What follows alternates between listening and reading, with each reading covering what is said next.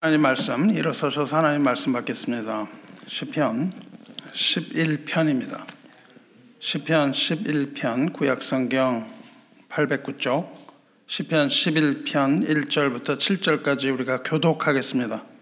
내가 여호와께 피하였거늘 너희가 내 영혼에게 새같이 내 산으로 도망하라 함은 어찌함인가 악인이 활을 당기고 화살을 시위에 먹이며 마음이 바른 자를 어두운 데서 수려하는도다. 터가 무너지면 의인이 무엇을 하랴 여호와께서는 그의 성전에 계시고 여호와의 보좌는 하늘에 있으며 그의 눈이 인생을 통촉하시고 그의 안목이 그들을 경찰하신다. 여호와는 의인을 감찰하시고 악인과 폭력을 좋아하는 자를 마음에 미워하시도다. 악인에게 그물을 던지시리니 불과 유황과 태우는 바람이 그들의 잔의 소득이 되리로다. 함께 읽겠습니다. 여호와는 의로우사 의로운 일을 좋아하시나니 정직한 자는 그의 얼굴을 배우리로다. 아멘. 모두 자리에 앉으시기 바랍니다.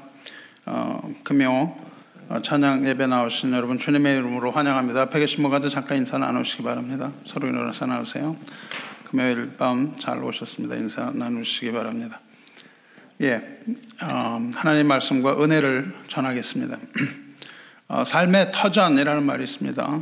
굳이 영어로 표현하자면 living foundations 이 정도 어, 되겠습니다. 사전을 찾아보니까는 삶의 터전 그런 말은 없고요.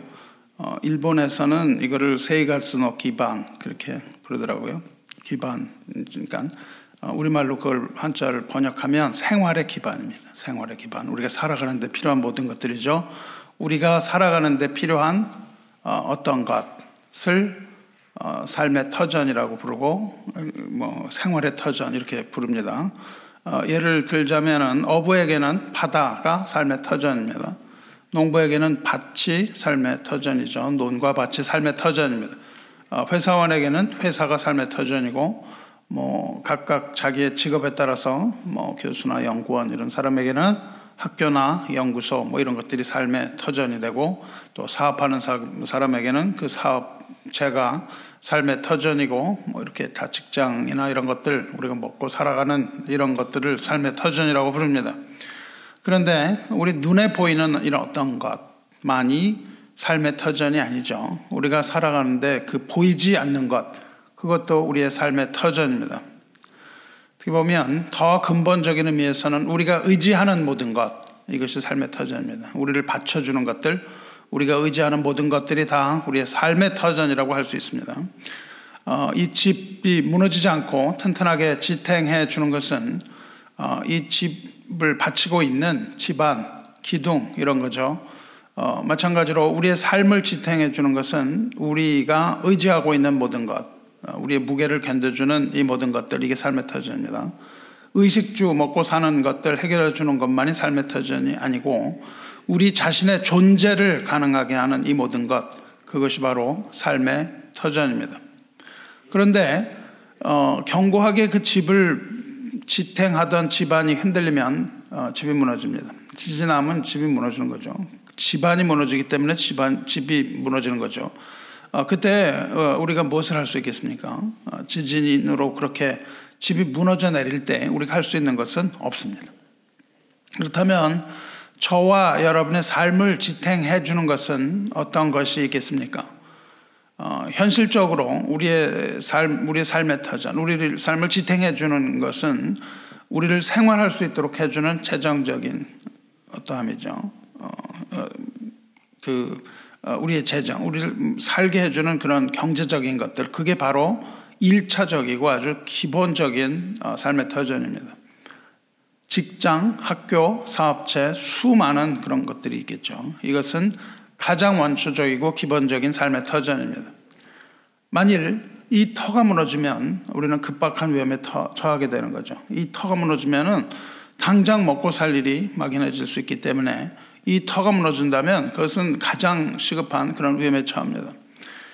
어, 그런데 어, 우리는 그것만을 많이 생각하는데 또 하나의 중요한 터전은 우리 정신, 우리 마음을 지탱해주는 어, 그런 어, 기반입니다. 이 두 가지가 서로 떨어질 수 없는 것이죠. 마음은 우리의 삶을 지탱해주는 아주 중요한 터전입니다. 그래서 마음이 무너져 내린다 이런 표현하죠. 마음이 무너져 내린다고 얘기를 합니다. 혹은 억장이 무너진다 이런 얘기를 하죠. 억장이 무너진다. 어, 그러니까 이런 것 마음이 무너지고 억장이 무너지는 것들은 물리적인 현상이 아니라 감정적인 어떠함을 말합니다. 감정이 무너져내는 거죠. 그러니까 우리가 어떤 매우 슬픈 일을 당하거나 어떤 일에 충격을 받았거나 혹은 심히 절망할 때 가슴이 아프고 괴로워지는 그런 거죠. 영어로는 broken heart, 심장이 어, 깨진다, 심장이 찢어진다, 뭐 깨어진 심장 이 정도로 어, 영어로는 표현하죠. 어, 이두 가지 우리의 현실적인 문제, 터전 그리고 우리의 마음의 문제 이것들이 서로 연결이 돼서 현실이 아프면 마음이 아픈 거죠. 그러니까 우리가 재정이 끊어지면 어, 그 두려움에 휩쓸려서 휩쓸려서 마음이 무너지는 겁니다. 또 마음이 아플 때에 우리의 건강도 어, 상할 수 있습니다. 삶의 삶 마음이 무너질 때 그뭐 어, 재정을 돌아보기도 귀찮고 뭐 이거 다 안 하게 되고 다 놔버리고 싶어지거나 이런 것들이 있죠. 그래서 이 두 가지는 다 어, 서로 떨어진 어떤 것들이 아니고 서로 상관 관계가 있어서 이어진 것들이죠. 예를 들어서 직장을 잃고 실직을 했다 하는 경우를 생각해 보세요. 그러면 삶이 막막하니까 마음이 무너집니다. 그래서 직장을 잃었을 경우에 뭔가 해야 될 것 같은 거죠. 뭔가 여기서부터 벗어나야 되는 어, 생각을 합니다. 그런데 지금 시인 다윗은 이런 경우를 당하고 있는 거예요. 어, 이런 경우에 우리는 도대체 무엇을 어떻게 해야 하는가 하는 거죠. 이런 경우에 무엇을 해야 하는가 오늘 말씀이 이것을 우리에게 말해주고 있습니다. 앞서 말씀드린 것처럼 억장이 무너진다는 게 무슨 말이에요? 억장. 억장의 장은요, 길이, 길이 장이에요. 그러니까 길이, 어깨나, 억, 뭐, 단위가 없죠. 억장. 굉장히 그 높은 걸 말합니다. 그러니까는 억장이라는 것은 어, 억장되는 정도의 아주 높은 성, 그렇게 높이 쌓은 성을 말해요. 억장이 무너진다. 그러니까 억장이 무너진다는 말은 그렇게 높은 집이 와르륵 무너진다 이거예요. 어, 터가 무너졌다는 겁니다.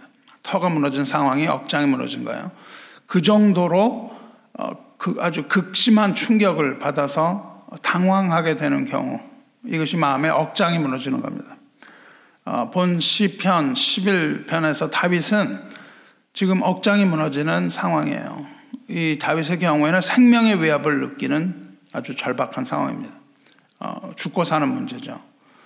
어, 다윗이 이런 어, 상황에 아주 위험한 상황에 직면하게 된 일이 너무나 많아서 구체적으로 이게 어떤 상황이었는지는 알 수는 없습니다. 뭐 여러 가지 일 중에 하나겠죠. 그렇지만 다윗이 심각한 생명의 위협을 느끼면서 이 고통스럽게 살던 그 환란기에 쓰인 것은 확실합니다. 다윗의 대적들은 어두운 곳에서 음모를 꾸밉니다. 다윗을 죽일 음모를 꾸미고 있죠. 그런데 다윗이 그 사실을 알게 된 겁니다. 그것을 어떻게 표현하냐면 이미 그들이 팽팽하게 활을 담긴, 담긴 상태라고 표현을 해요. 다윗을 죽이려고 활을 뺑뺑하게 이렇게 당기고 있는 상태입니다. 그리고 거기에 화살이 그 활시위에 먹여진 상태다. 이렇게 되어 있습니다.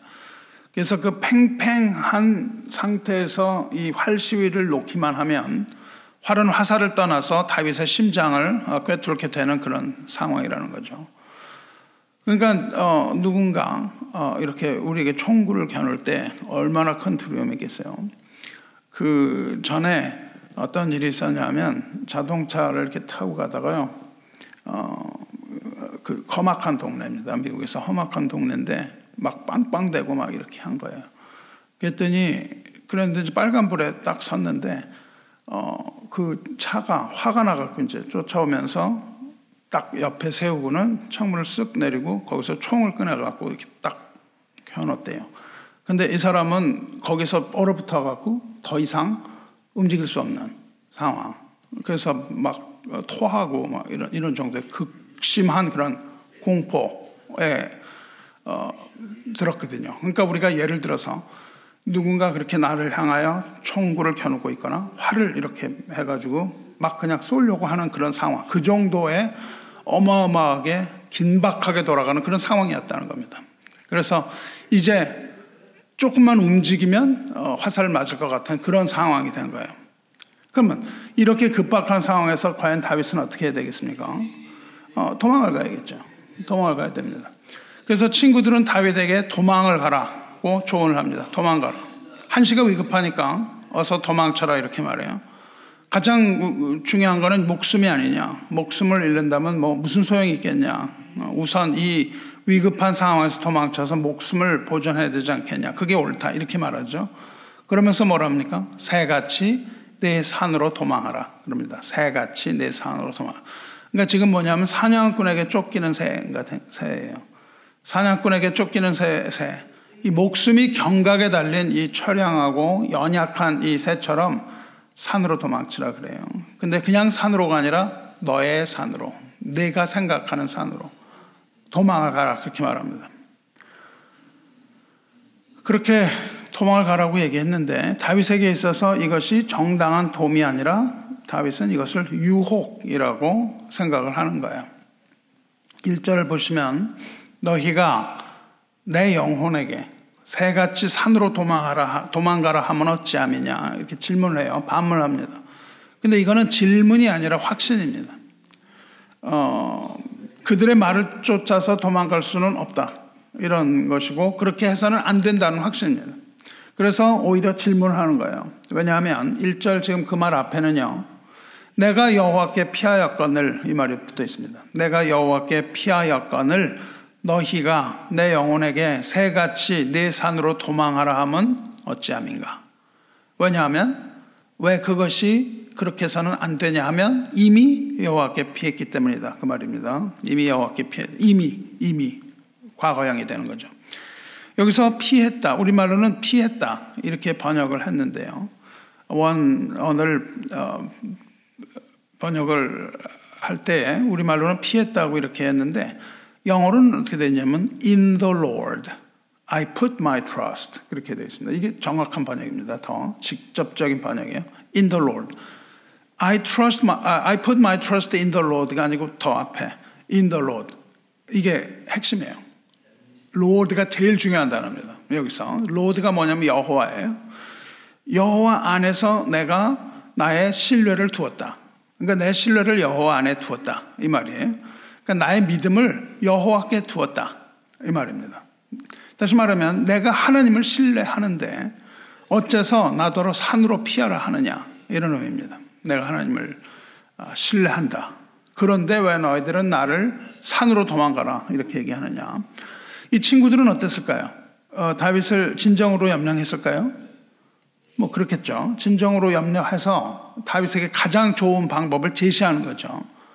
아주 가장 조, 좋고 이상적이고 또 어, 누구나 들어도 어, 옳은 그런 얘기를 하는 겁니다. 지금 이 상황에서 도망하라는 거죠. 가만히 있으면 화살 맞으니까. 하지만 이것은 지극히 인본주의적인 발상이라는 거예요. 인간의 이성에서 나온 것입니다. 여러분에게 어, 위급한 일이 생길 때 여러분 어떻게 하세요? 부르짖어서 하나님의 이름을 먼저 찾습니까? 아니면 합리적으로 먼저 이 일을 수습한 후에 혹은 그와 동시에 하나님께 기도를 하나요? 기도도 하고 일도 한다. 이렇게 되는 거예요? 아니면은 일을 먼저 하고 기도를 하는 거예요? 아니면 기도도 하지 않고 해결을 하는 겁니까? 대부분의 사람은 기도 없이 먼저 일을 해결하죠. 일부터 먼저 해결하라고 합니다. 그러면서 얘기를 하죠. 뭐 기도만 하면 되느냐 이렇게 얘기를 합니다. 어, 그런데 다윗은 그렇지 않다는 겁니다. 다윗은 지금 하나님에게 온전히 자신을 의탁하고 있는 거죠. 그래서 오히려 자기를 위하는 사람한테 이 질문을 던지는 겁니다. 이 질문을 던지고 무슨 얘기를 하는 거예요? 하나님을 의지하는 것이 옳다. 그 얘기를 하는 질문이죠. 이것을. 그렇게 어, 이 사람들은 하나님 새처럼 어, 새같이 네 산으로 도망하라고 얘기를 했는데 다윗이 아니 도대체 이게 무슨 말이냐 이렇게 반문을 하니까 이 친구들이 다윗에게 질문을 다시 합니다. 3절 터가 무너지면 의인이 무엇을 하랴 이 질문을 하는 거예요. 여기서 터는 뭡니까? 좀 전에 말한 삶의 터, 인생을 떠받들고 있는 그 터전, 터전을 말하는 거죠. 기초가 송두리째 무너져 버리는 마당에 도대체 의롭다고 네가 얘기하는 게 무슨 소용이냐 이거예요. 다윗은 지금 자기네 의를 얘기하고 있잖아요. 하나님의 의 이런 걸 얘기하고 있는 거예요. 여기 이 다윗이 얘기하는 건 하나님이 의롭다는 거예요. 하나님이 의로우심으로 내가 도망할 필요가 없다. 그렇게 얘기를 하고 있는데 아니 기초 어, 기초가 송두리 때다 무너지는 마당에 도대체 의롭다는 게 뭐냐 이렇게 질문하는 거예요. 비록 다윗이 의인이라 할지라도 다윗을 지탱하고 있는 터가 무너지면 다윗이 할 수 있는 것은 아무것도 없다. 그런 반문이죠. 그런데 다윗은 그 말을 듣고도 여전히 그렇지 않다고 주장을 하고 있는 겁니다. 사랑하는 성도 여러분, 하나님의 백성인 의로운 자, 여기서 의로운 자는 하나님의 백성을 말하죠. 하나님의 백성인 의로운 자는 이 세상을 살아가는 동안에 끊임없이 마귀의 참소를 받으면서 살아가게 되어 있습니다. 의롭게 살려고 하면 끊임없이 악의 공격에 노출이 되는 거예요. 왜? 왜냐하면 이 세상은 죄로 인해서 타락했기 때문입니다. 죄로 이 세상이 타락했기 때문에 이 세상을 살아감에 있어서는 우리는 끊임없이 어, 그 위험에 노출이 되는 거예요. 마귀가 직면하고 있고 화살을 바로 쏘려고 그렇게 준비하고 있는 것과 같다 그 말입니다. 그래서 이 세상을 타락한 세상 살아가기가 어려운 겁니다. 쉽지 않은 거예요. 그래서 믿음이 부족할 때마다 우리는 마귀의 임무를 이기지 못하고 고통받으면서 살게 되어 있습니다. 마귀는 때때로 그 터전을 흔드는 거예요. 그 터전을 흔들어서 이 터전을 무너뜨림으로써 우리의 믿음이 시험받게 그렇게 만듭니다. 그때마다 우리는 두려움에 떠는 것이죠. 그리고 그 현실에서 벗어나지 못할 때가 많습니다. 내가 이 직장을 잃어버렸거나 이 직장을 잃어버리게 되었다, 된다는 현실이 나에게 무섭게 다가올 때, 그때에 하나님을 찾기는 굉장히 어려워요. 일단 누군가에 가서 얘기를 하려고 하는 것이죠. 나를 도와줄 어떤 강력한 힘 있는 사람을 찾아가려고 하는 것이죠. 그게 없이 뭐 방에 앉아가지고 기도만 한다고 될 것 같습니까? 안 될 것 같으니까 일단 사람을 찾는 거예요. 이것이 우리를 사방으로 우겨쌉니다. 압박해서 옥조에 들어오는 거예요. 이렇게 우겨 쌈을 당할 때에 우리가 할 수 있는 게 도대체 뭐냐 이겁니다. 그렇게 터가 무너져 버렸는데 더 이상 서 있을 수도 없는데 네가 뭘 할 수 있단 말이냐. 그렇게 얘기를 합니다. 그랬더니 다윗은 그렇지 않다라고 얘기하는 거예요. 다윗은 그럴 수, 그렇게 할 수 없다. 내가 도망갈 수 없다고 하면서 왜 그런가를 얘기합니다. 그 근거를 대요. 왜 도망갈 수 없다고 얘기하냐면 다윗이 둔 바라보고 있는 곳 그것 때문입니다. 다윗은 자기의 시선이 머무르는 곳, 지금 다윗이 보고 있는 곳 그것 때문에 어, 그렇게 할 수 없다는 거예요. 사람들은 사방으로 우겨쌈을 당할 때 땅을 바라보기 때문에 출구를 찾지 못하지만 그때에 어, 위를 바라봐야 되는 것이에요. 다윗은 지금 어, 자기를 위협하고 있는 적의 화살을 보고 있는 것이 아닙니다. 그 화살을 보고 있는 것이 아니라 눈을 돌려서 하나님을 본다는 거예요. 하나님을 보고 있습니다. 이 다윗이 하나님을 봤는데 하나님이 어디 계시냐면 다윗이 이 믿음의 눈으로 하나님을 봤는데 하나님이 어디 계시냐면 성전에 계세요. 그런데 하나님이 성전에만 계시는 것이 아니라 동시에 하나님이 하늘 보좌에 계시다는 거예요. 이걸 본 겁니다. 성전에 계신 하나님, 동시에 하늘 보좌에 앉으신 하나님을 다윗은 봤어요. 하나님의 보좌는 하늘에 있습니다. 그런데 하나님께서는 하늘에 있는 그 보좌를 이 땅으로 내려오셨어요. 하나님의 보좌가 이 땅으로 왔다는 것은 하나님의 임재를 뜻합니다. 하나님의 영광이 이 땅에 내려오는 것이에요. 그것이 성전의 의미입니다. 성전이라는 것은 하나님이 이 땅으로 오셨다는 거예요. 성전의 가장 큰 의미는 뭐냐면 하늘에 있는 하나님이 이 땅에 오시고 이 땅에서 죽으신 것이 성전이에요. 그, 그것이 바로 성전입니다. 그래서 예수님이 본인 자신을 성전이라고 얘기하시는 거예요.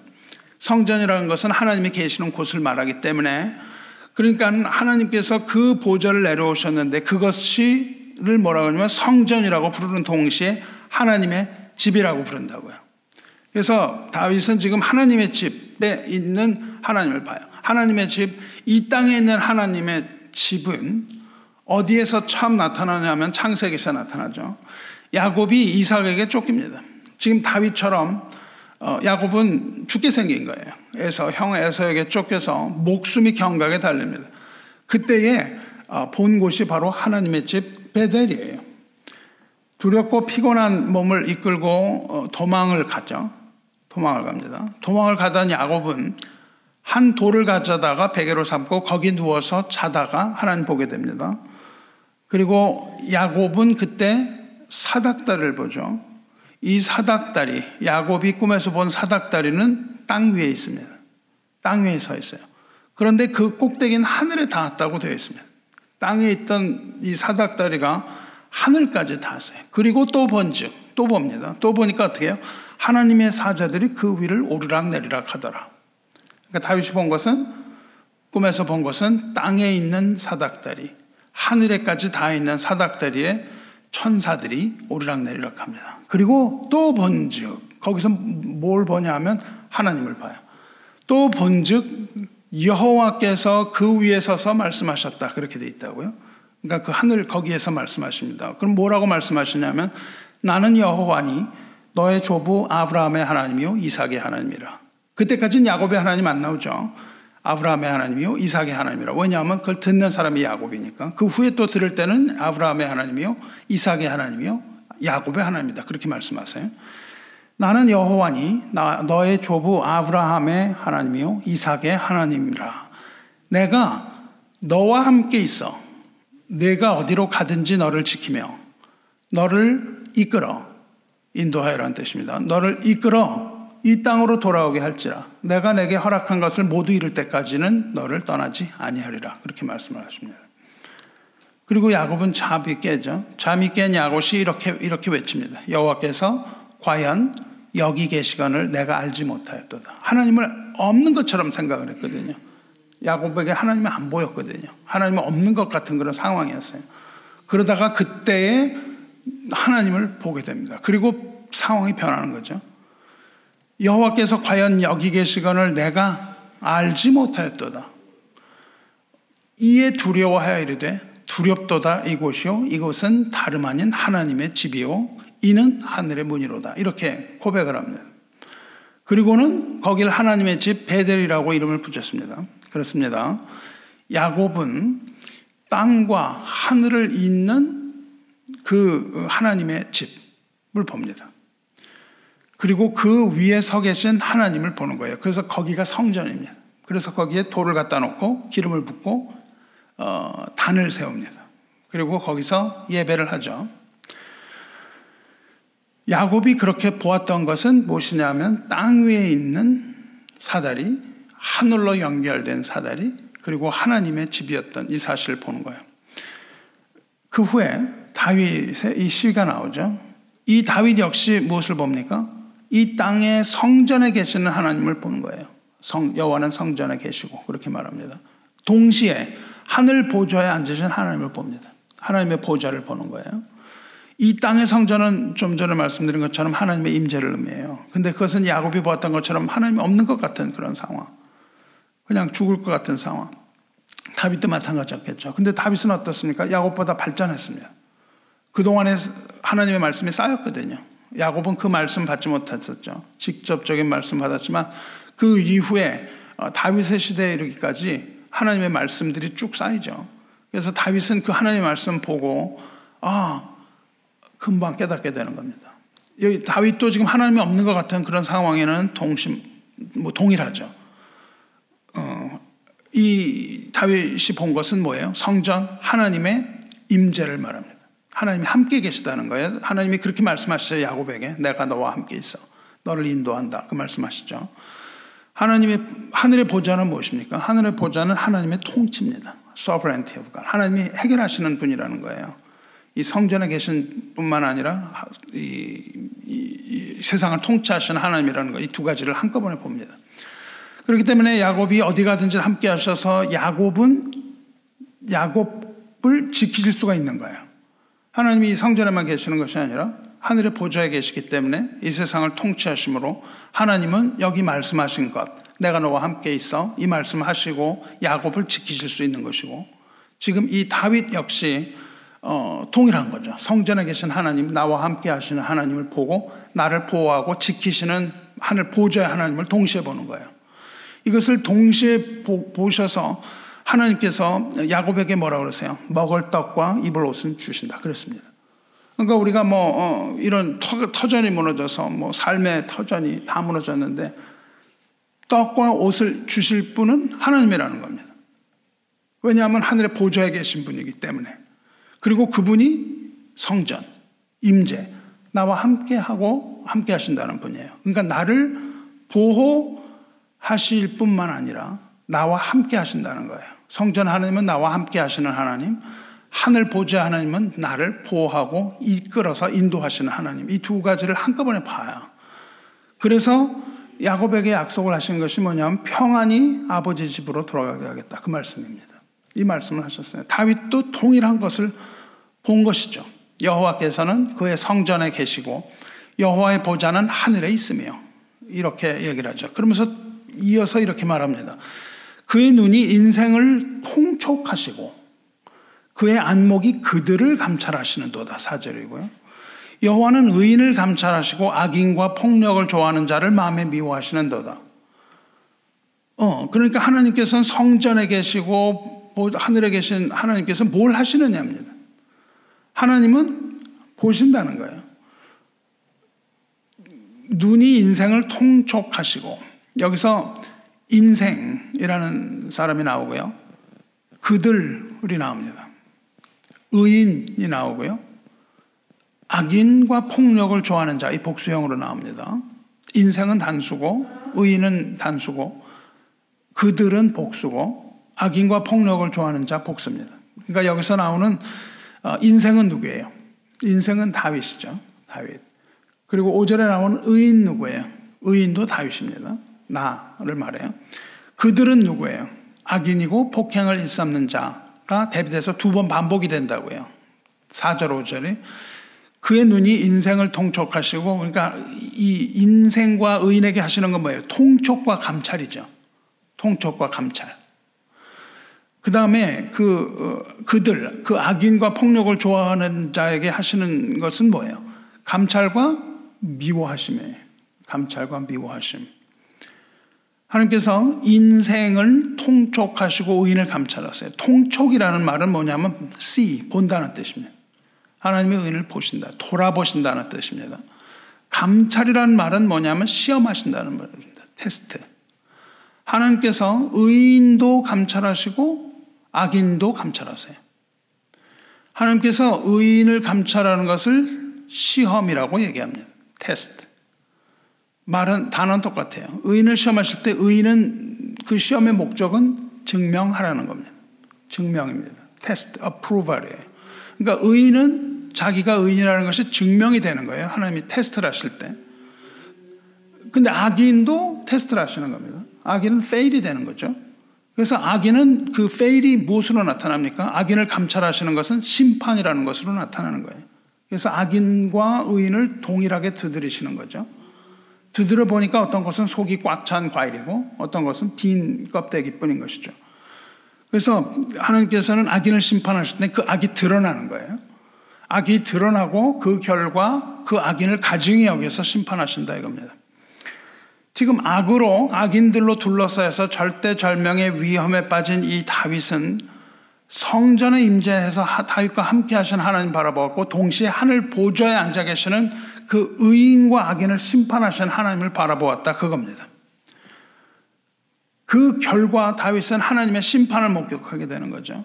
그리고 자신을 위기에서 벗어나게 하시는 하나님을 또한 동시에 바라보는 거예요. 이 두 가지를 동시에 바라봅니다. 그리고 뭐라고 그러냐면 6절에서 악인에게 그물을 던지시리니 불과 유황과 태우는 바람이 그들의 잔의 소득이 되리로다. 여기서 어, 그 던진다는 단어에 그물을 던진다. 우리말로 그물을 던진다를 왜 그물로 던졌는지는 제가 아직 잘 모르겠습니다. 왜 그렇게 번역했는지는 잘 모르겠어요.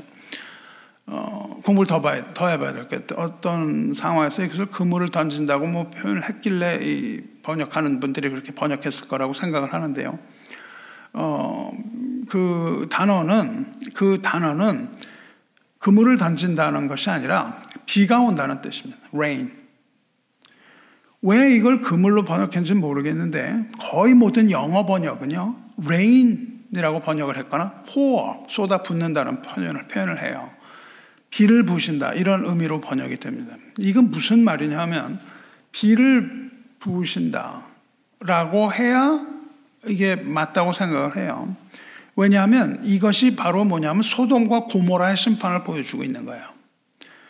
창세기 19장을 보면 뭐라고 됩니까? 여호와께서 하늘 곧 여호와로부터 유황과 불을 소돔과 고모라에게 비같이 내리시니 그렇게 되어 있거든요. 거기서는 동일한 단어를 비같이 내리신다고 번역을 했어요. 창세기에서는 우리말로 그러니까 비처럼 막 쏟아졌거든요. 근데 여기서는 뭐 그물을 던진다고 이렇게 번역을 했는지 잘 모르겠는데 영어로는 그것은 rain 비를 쏟아 부셨다. 유황, 불 이런 것들을 비처럼 부셨다. 이거 뜻입니다. 비는 뭐를 의미해요? 비는 하나님의 진노를 의미합니다. 어, 때로는 하나님의 은혜를 표현할 때도 쓰입니다. 그러나 이런 context, 이, 이, 이, 이 내용에서 어, 비라고 할 때 그것은 하나님의 진노죠. 악인에게 부으시는 게 뭐예요? 지금 여기서 불과 유황과 태우는 바람 세 가지를 부으신다고요. 그러니까 불만 있어도 소용이 없고요. 유황과 불만 있어도 잘 안 타거든요. 거기에 바람을 풀물을 불면 이거는 정말 뜨겁게 타오르는 거거든요. 그래서 유황에 불을 붙여서 바람을 불어서 다 엎어서 매렸다. 그렇게 되어 있습니다. 그래갖고 하나님이 다 엎어서 매라. 이걸 선명하게 표현해요. 불과 유황은 뭐예요? 하나님의 진노. 뿐만 아니라 하나님의 강림을 뜻해요. 아무 곳에서도 없었던 것 같은 것, 하나님, 전혀 뭐 보이지 않는 하나님, 멀리 서 계시는 것 같은 하나님, 그게 10절이죠, 10장이죠, 10편이잖아요. 멀리 서 계신 것 같은 하나님, 뭐 지금 보이지도 않는 하나님. 그래서 마침내 그 친구들로부터 새같이 내 산으로 도망하라는 그런 말까지 듣게 하셨던 그 하나님이 이제 어떻게 하신다는 거예요? 불과 유황과 바람을 어, 그 문제, 문제가 있는 그 현장에 하나님이 하나님을 드러내신다. 그 말입니다. 그러니까 보이지 않던 하나님이 이제 나타나실 때는 그 심판으로 나타나시는 거예요. 그래서 뭐라고 되어 있습니까? 불과 유황과 바람이 그들의 잔에 소득이 될다. 그렇게 얘기합니다. 악인의 잔에는 뭘 담아주시냐 하면은 하나님의 진노를 담아주시는 거예요. 하나님의 진노를 담아서 먹게 하시는 거예요. 그래서 악인은 하나님의 진노를 마시게 되어 있는 겁니다. 어, 이뭐 옛날에 그 왕이 어, 사약을 내려가지고서는 그걸 마시게 하잖아요. 독을 줘가지고 그처럼 그런 표현인 거죠. 유황과 불과 유황을 잔에 담아서 그들에게 마시게 하신다 이런 뜻입니다. 그렇지만 의인의 잔에는 뭐가 담겨 있냐면은 구원이 담, 구원을 담아서 주신다 이런 표현입니다. 이거 뭐 시적인 표현이죠. 어, 의인의 잔에는 하나님의 구원이 담겨져 있습니다. 시편 116편 13절에 내가 구원의 잔을 들고 여호와의 이름을 부르며 그래요. 구원받은 사람은 구원의 잔을 들고 어떻게 해요? 여호와의 이름을 부른다. 그렇게 되어 있습니다. 그러니까 그 무슨 뜻이에요? 누구든지 여호와의 이름을 부르는 자는 구원을 얻으리라. 그렇게 말씀하시거든요. 그러니까 하나님이 주시는 그 잔에 구원이 담겨져 있어요. 근데 이거는 마셔도 되고 마시지 않아도 되는 그런 게 아닙니다. 이 어, 심판의 잔은 반드시 마시게 되는 것이고요. 구원의 잔도 반드시 마시게 되는 거예요. 그러니까 우리가 구원을 받고 싶어서 뭐 매달려 갖고 구원을 받는 게 아니에요. 그 구원의 잔을 든 사람이 여호와 이름을 부르는 겁니다. 그러니까 여호와 이름을 부르면 조건을 달고 구원 얻으리라 그런 뜻이라기보다는 우리가 주신 구원의 잔을 마시면서 여호와의 이름을 부르는 자들이 구원받은 자들의 모습입니다. 어, 그러니까 이러한 환란 가운데서도 여호와의 이름을 부르는 자는 구원의 잔을 마시고 받게 되고 그것을 마시게 된다는 거죠. 그렇게 한 다음에 다윗은 마지막으로 이렇게 결론 냅니다. 여호와는 의로우사 의로운 일을 좋아하시나니 정직한 자는 그의 얼굴 배우리로다. 하나님은 의를 행하기를 기뻐하신다는 거예요. 그리고 의를 행하는 자를 사랑하신다는 겁니다.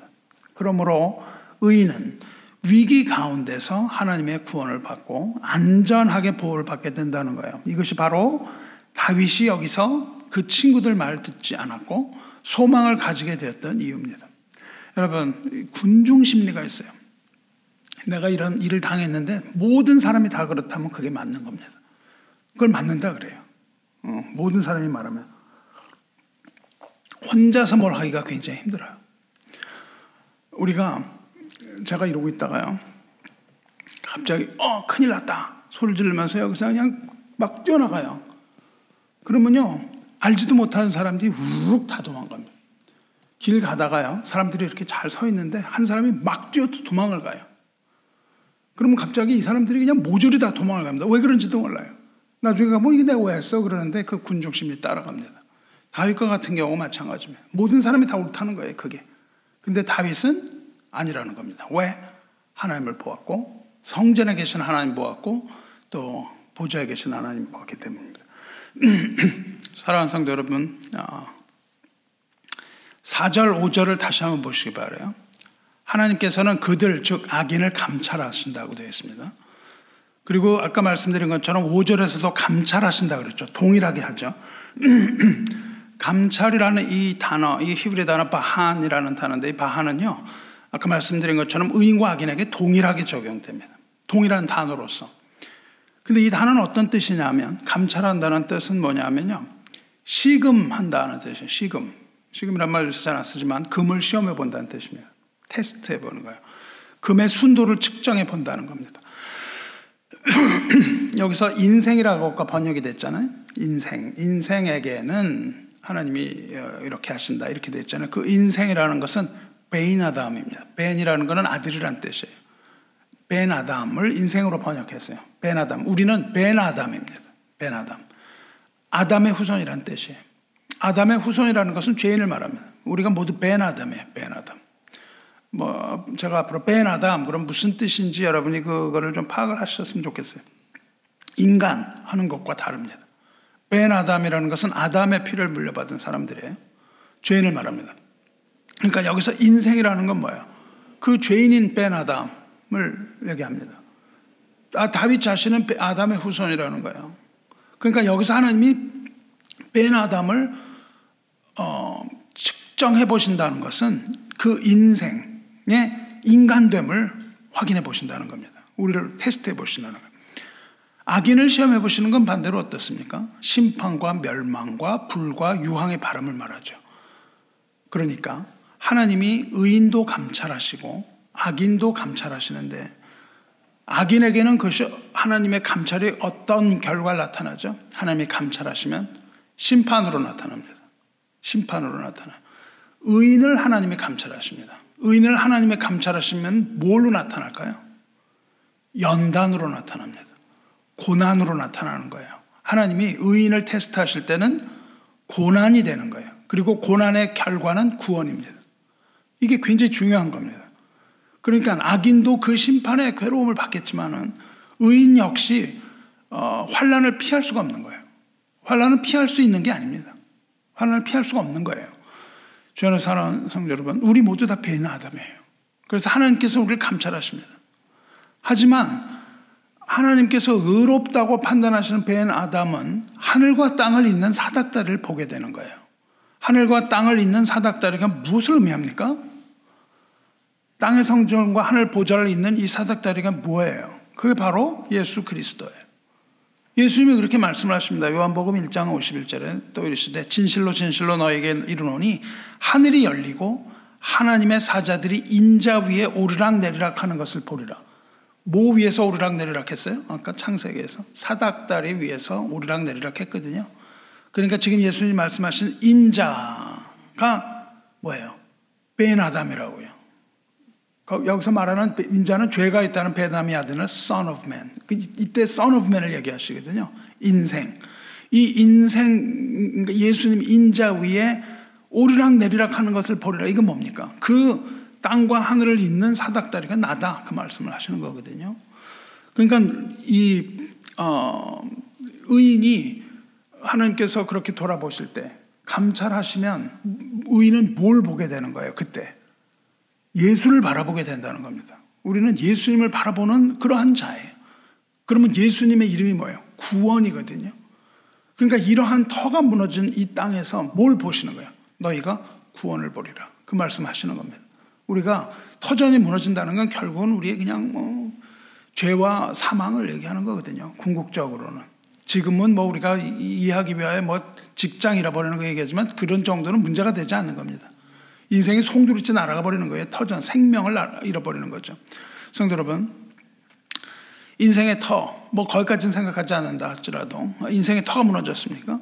기초가 송두리째 무너진 마당에 의롭게 뭐 하나님 믿는다는 게 무슨 소용이 있겠어요? 어? 가증스럽게 사람들이 생각하는 거예요. 위, 위선자, 어, 너 지금 그렇게 했는데도 무슨 하나님을 여지까지 찾고 있어? 어, 기도가 먹여주는 거냐? 이렇게 말한단 말이죠. 그러니까 어떻게 해야 됩니까? 문제를 해결할 방법을 찾아야 되는 거예요. 방법이 없다면 해결할 방법을 찾고 없으면 어떻게 도망가는 거예요. 우리가 뭐 어? 부도가 나면 어떻게 해요? 부도 막아보려고 막 그냥 여기저기 쫓아다니면서 돈 있는 사람 쫓아다니죠. 그러다가 없으면 어떻게 돼요? 도망이라도 쳐야 되는 거 아닙니까? 그, 그런 거죠. 그런데 문제는 도망갈 데가 없다는 겁니다. 도망갈 곳이 없어요. 소돔과 고모라에게 비처럼 쏟아부으셨던 그 재앙의 장소에서 도망갈 데가 없다는 거예요. 거기서 더 이상 도망칠 데가 없어요. 거기 도망칠 데가 어디 있겠습니까? 사람들은 소나긴 피해가라 그래요. 잠시 지나가 이게 반나 듣죠, 그죠? 소나가는 피해가라. 어, 잠시 지나갈 소, 소나기인데 무리하게 나서서 옷을 적시지 마라. 피해가라, 숨어라 그러거든요. 그리고 이, 이, 이 격언, 소나기는 피해가라는 격언이 말이죠. 우리 인생을 180도 바꾸는 무슨 성공의 명언의 명언 중에 리스트는 뭐 아니에요. 이렇게 하라는 거예요. 얼마나 옳은 얘기예요? 어, 뭐 틀린 얘기 하나도 없다고요. 그렇죠? 틀렸어요? 아니죠. 틀린 말이 아닙니다. 인간의 생각으로는 도망치는 게 맞는 거예요. 급할 때는 버선 발로 우선 피하라 이런 말이 있잖아요. 하지만 하는 방법은 아니라는 겁니다. 어, 로마의 그 네로의 박해가 심했을 때 사람들은 베드로에게 똑같이 원했죠. 베드로에게 그랬습니다. 베, 베 드로를 잡으려고 어? 그 명령이 떨어졌잖아요. 네로의 명령이. 그러니까 베드로에게 말합니다. 우선 생명을 보존해라. 그래서 후위를 도모하라 그래요. 당신이 지금 잡혀서 죽으면 교회가 어떻게 되는 거야? 교회가 터가 무너지는 거잖아요. 베드로가 죽으면. 그러니까는 그렇게 하지 말고 도망을 쳐서 후위를 도모하라. 틀린 말이에요? 틀린 말이 아닙니다. 당연히 맞는 말이고 아주 이성적인 판단이죠. 옳은 말입니다. 그래서 그 말을 듣고 베드로가 로마를 빠져나간다고요. 베드로가 로마를 빠져나갑니다. 그러다가 그때에 어떻게 하죠? 그때 그는 로마로 들어가는 주님을 바라보죠. 베드로는 나가고 있고 주민, 주님이 들어오는데 거기서 주님을 만납니다. 그리고 빛이 있고 어, 베드로는 그것이 주님의 빛이라는 것을 알아봐요. 그래서 그 빛을 보고 어, 질문을 하죠. 코바데스 도미네. 이거 유명하잖아요. 코바데스 주여 어디로 가시나이까? 요한복음 14장에 나오는 거죠. 그러니까 주님이 말씀하십니다. 로만 바도 이테름 크루시피기. I am going to Rome to be crucified again. 내가 다시 십자가에 못 박히기 위하여 로마로 간다. 그이 환상을 베드로가 봅니다. 그리고 그것을 본 베드로가 두 번째 통곡합니다. 베드로가 두 번째 통곡을 하면서 로마로 들어가서 거꾸로 십자가에 달려 죽죠. 그리고 교회는 어떻게 됩니까? 베드로가 죽음으로 교회가 터전이 무너져 버리지 않고 교회는 거기서부터 살아나기 시작하죠. 이 원리가 있는 거예요. 베드로는 주님을 모른다고 배신했습니다. 모른다고 배신했던 베드로가 이제 두 번째 주님을 배신할 뻔했던 타이밍이라는 거예요. 주님을 두 번째 배신하려고 해서 그것을 버리고 떠나가려고 했는데 베드로는 로마로 들어가신 주님 보고 십자가에 거꾸로 매달려 순교하게 되는 그런 이야기가 있습니다. 성도 여러분, 십자가의 길은요, 고난을 지고 가는 길이 아니에요. 이거를 고난을 지고 가는 길이라고 자꾸 생각합니다. 그래서 십자가의 길을 가고는 싶은데 고난은 지고 가고 싶지가 않은 거예요. 그래서 뭐라고 우리가 기도합니까? 고난을 없게 해달라 이렇게 기도하죠. 고난을 없게 해주세요. 근데 그 길은 재련 후에 순금이 되어 나오는 연단과 시험의 과정이에요. 그 길을, 그 길에서 고난을 없애달라는 건 마치 무엇과 같으냐면 길을 없애주세요. 그 말입니다. 그 길은 고난을 받아, 받 지 않으면 가지 못하는 길인데 고난 없애주시면 그 길은 없는 거예요. 나를 멸망으로 인도해 주세요. 이거랑 똑같은 기도입니다. 우리는요, 우리가 가만히 있고 고난이 우리에게 오는 걸로 자꾸 착각을 합니다. 그게 아니에요. 온갖 고난이 우리를 지나가는 것처럼 느껴지지만 고난이 우리를 지나 스쳐 지나가는 게 아니고요. 우리가 고난을 뚫고 지나가는 겁니다. 그걸 뚫고 지나가야 목적지가 있는 거예요. 우리는 가만히 있고 이 자리에 있는데 그냥 고난이 나를 여기저기서 쳐대는 게 아니라고요. 내가 그것을 뚫고 그 목적지에 도달하게 되는 거예요. 그리고 고난은 우리를 지나가는 겁니다. 그때 우리가 고난이 지나가는 거예요. 내가 그것을 뚫고 가야 지나가는 거예요. 난 가만히 있는 게 아닙니다. 그 우리는 거기서 도망치면 어떻게 되는 거예요? 이 상황에서는 도망칠 수도 없는 겁니다. 고난은요 맞닥뜨리고 고난은 맞닥뜨리고 여호와께로 피해야 살 수 있다는 거예요. 그 길, 그 길이 바로 영원으로 가는 길이에요. 그 길은 고난을 뚫고 지나가면 영원으로 가는 겁니다. 그래서 로마서에서 뭐라고 말합니까? 바울이 생각한테 현재의 고난은 장차 우리에게 나타날 영광과 비교할 수 없다. 이렇게 얘기하거든요. 생명의 성령의 법이 죄와 사망의 법으로부터 자신을 구원하게 한다는 사실을 깨달은 바울이 성령의 인도하심을 받으면서 그 모든 고난을 이길 수 있는 힘을 얻은 후에 한 고백이 이겁니다. 그러니까 이 고백은 뭐예요? 현재 고난은 장차 우리가 받, 우리에게 나타나는 그 영광과는 비교할 수 없는 것이다. 이 영원을 얘기해요. 이러한 고백으로 어, 모든 고난 이기시 바랍니다. 어, 성도 여러분, 터가 무너지면 의인이 무엇을 하냐? 친구가 무너졌, 물었어요. 터전이 무너진 뒤엔 아무것도 할 수 없다는 뜻이라고 말씀드렸습니다. 그런데 여기서 터, 우리말로는 터가 무너지면 이러니까는 어, 터가 하나 것처럼 얘기를 해요. 근데 그걸 보시면은 영어로는 foundations 복수입니다. 그러니까 터들이라고 번역하는 게 맞습니다. 여러분이 살아가는데 터가 하나만 있지 않아요. 우리를 유지하는 게 되게 많다고요. 이것저것. 이것도 있고 저것도 있어야 되잖아요. 다 그게 있어야 되는 거잖아요. 그 터가 다 무너진다는 거예요. 우리가 의지할 만한 뭐가 다, 다 무너져 버렸어요. 그렇다면 무슨 일을 한들 소용이 있겠습니까? 돈도 없고 뭐도 없고 뭐 다 사람도 떠나가고 뭐 아무것도 없다고요. 그때 뭘 하게 했었어요? 그런데 다윗은 지금 무슨 고백을 하냐면 다윗에게 있어서 그 다윗을 받쳐주던 모든 것들은 참으로 다윗을 지탱해 주던 것들이 아니다 이 얘기를 합니다. 다윗은 성전과 하늘에 계신 하나님 보았죠. 그러니까 다윗에게 있어서 그 여러 터전이 터윗시전이 아니라는 거예요. 다윗에게 있어서 터전은 뭐예요? 하나뿐이라는 겁니다. 다윗에게 있어서 오직 하나뿐인 터전이 바로 여호와라는 거예요. 다윗은 이 모든 터전이 나를 지탱해 주는 게 아니라 이것들은 거짓이고 환상이며 오직 한 분, 어, 하나님의 터전 이것이죠. 그러니까 하나님이 나의 터전이라는 거예요. 하나님이 터전인 사람에게는 세상의 모든 터전이 다 무너져도 아무 문제가 없다 이 고백인 거예요. 내가 지탱, 나를 지탱하는 한 터전, 하나님에게만 의지하면 나는 이 세상 모든 그 다 여러 가지 터전들이 다 무너져도 상관없다. 어, 왜? 참된 터전이신 여호와께 피하면 된다. 이 말을 하는 거예요. 이겁니다. 말씀 마치겠습니다. 여러분, 우리가 때로는 인생의 모든 것 다 무너져 내리는 것 같은 그런 때가 있지 않습니까? 이럴 때 여러분 어떻게 할 겁니까? 여러분이 생각하는 안전한 산, 안전한 방법, 할 수 있을 것 같은 방법, 여러분의 산으로 여러분이 피신할 겁니까? 다윗은 그렇게 하지 말고 여호와께로 피하라 그렇게 얘기합니다. 정직하게 하나님 여호와께 피하는 자는 하나님의 얼굴을 보게 될 것이다. 이야기를 하고 있습니다. 기도하겠습니다.